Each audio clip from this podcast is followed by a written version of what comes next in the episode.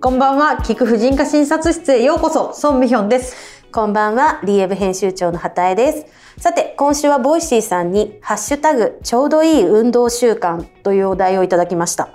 孫さんは日常的にしていらっしゃる運動はありますいかやー、今日常的って言ってももう歩くぐらいですね。え、でも歩くの一番偉いです。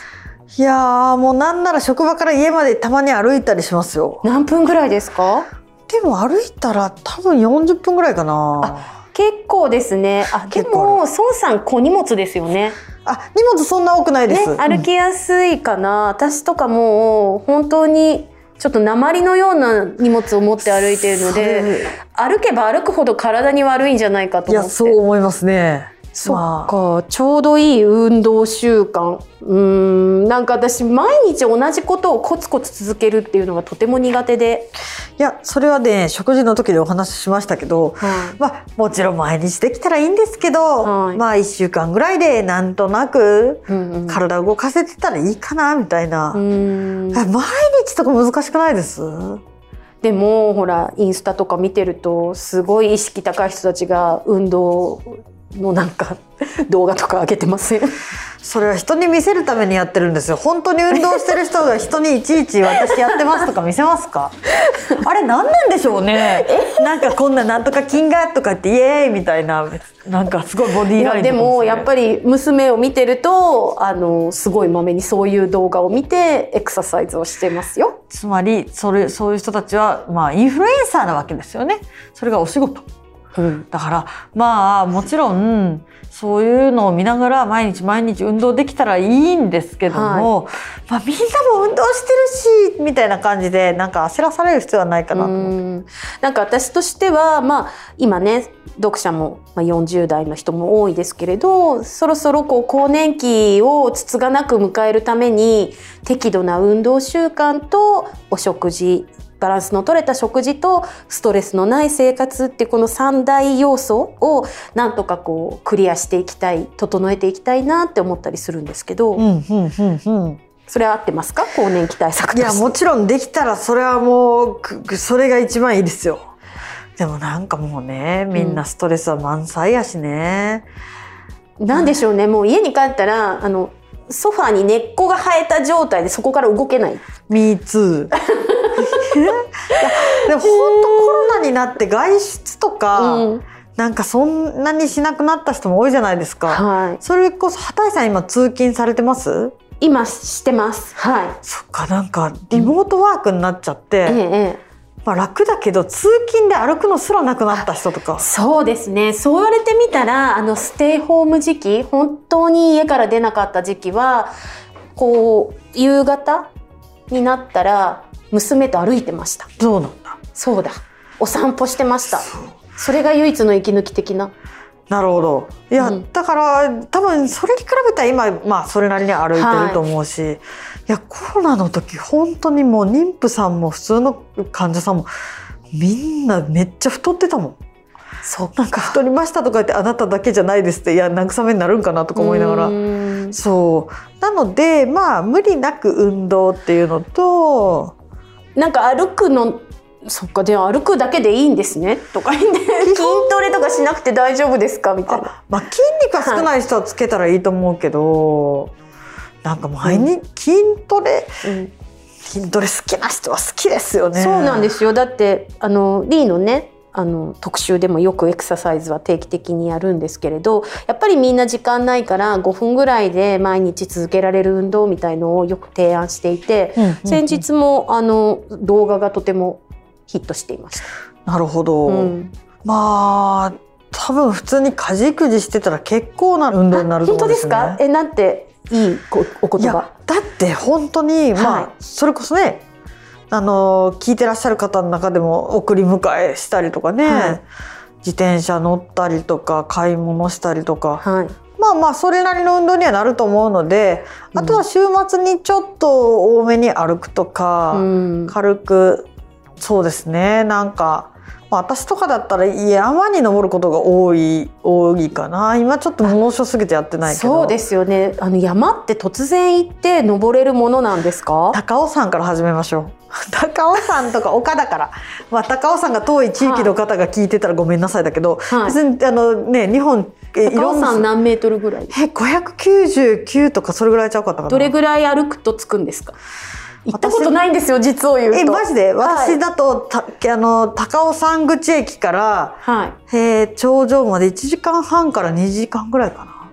2時間坂道を歩き続けるって結構な運動じゃないですか普段全く運動してないと途中で行き倒れたりしませんあかのー大丈夫うちの子4歳の時から登ってますからなんと4歳児が登れるんだからできるんですよ40歳。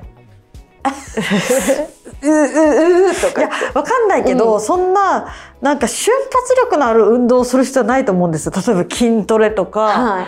めっちゃ走るとかまあでもそっかうち皇居近いけど、うんあの職場がね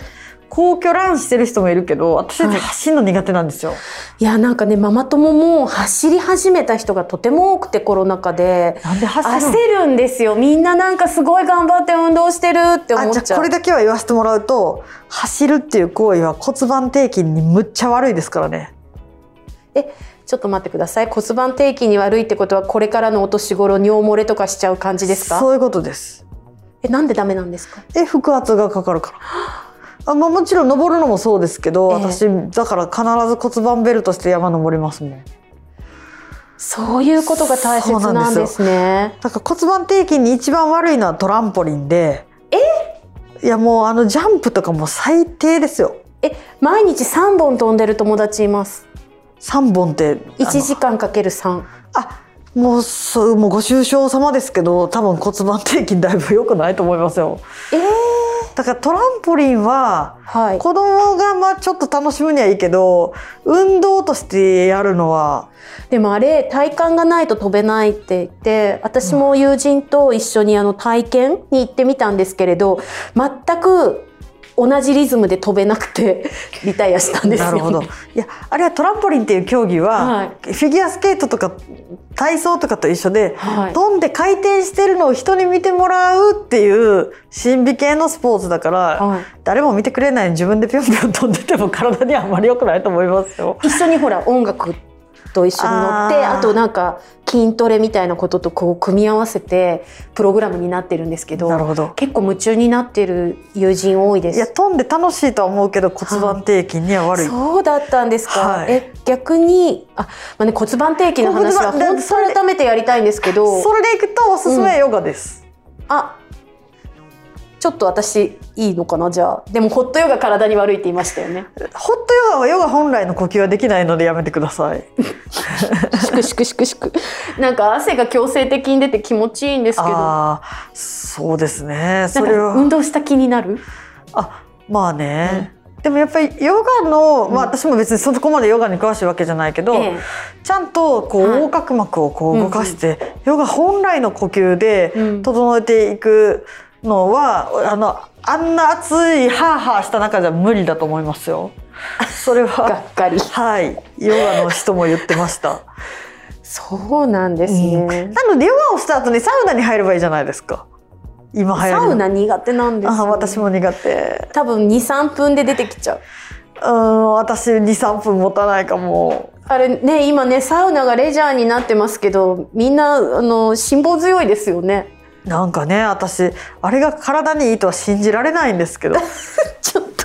なん かお医者さんと語るなんか正しいエクササイズとか運動習慣はこれいろんな発見がありそうですね。そうですね。だから例えばね、筋肉にはいいけどどこには悪いとかあるじゃないですか。うんうんまカあロリー一は。長一短かみんな。そううんえなんかパーフェクトな運動これさえやっておけばみたいなのはないんですか。ホうんでもまあ、はい私はそのホットじゃないヨガはおすすめしますッけトじどゃないね。よががっかり。うん